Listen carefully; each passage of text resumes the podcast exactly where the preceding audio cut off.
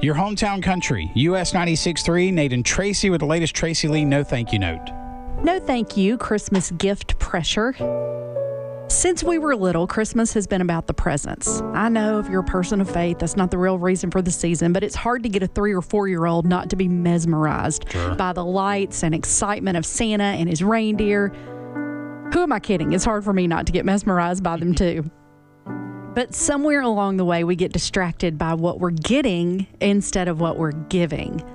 And don't get me wrong, my Christmas list consisted of Guess jeans and Swatch watches with the bands because I'm cool like that. And that was all I wanted because I wanted to keep up with the cool kids at my school. And I guess the Guess jeans were part of the cool kid thing. Now, my mom was a secretary, my dad was a fireman. We didn't have money for Guess jeans. $70.89 was a lot of money. But that's what I wanted, and that's what I got. One pair of acid wash Guess jeans. That was my Christmas. Did you tight roll them? Of course I did. And with these hips, it wasn't a good look back then either. the pressure that was put on my parents now that I'm looking back was immense. But they wanted to make me happy. Parents do that. They want to give you what you want, not what would make it easier for them or what they can afford to give you. Yeah. It's not Guess Jeans anymore, but it's iPhones and iPads and virtual reality units and things that don't cost $77, they cost a thousand. And if your family was like mine, that's a lot of money. Not that you don't want to give it, but you just can't. Now, kids, I want you to listen to Auntie Tracy. If you get up and have even one thing under the tree, you are so lucky.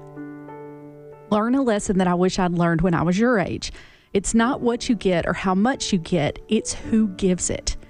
And if you feel loved by your parents or your grandparents or aunts and uncles, then that is the best gift. And I know it may not seem like it at eight, but I promise when you're 28, it's going to change everything in your life. And mom and dad, here's a reminder for you too. Don't try to compete with someone who hasn't had the year that you've had. You're doing good just to put food on the table, and that's worth way more than anything that ends up under the tree. Enjoy the season for what it is a time to spend with those you love and just bask in the real meaning of the season. Make cookies with your kids, watch movies, and play games. They'll remember that a lot more than a pair of Guess jeans.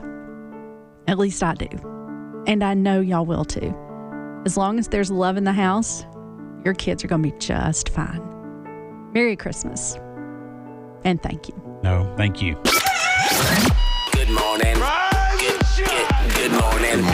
Your morning show with Nate and Tracy on US 96. You can find all the no thank you notes online at us963.com, powered by Patriot Roofing. Visit patriot-roofing.com.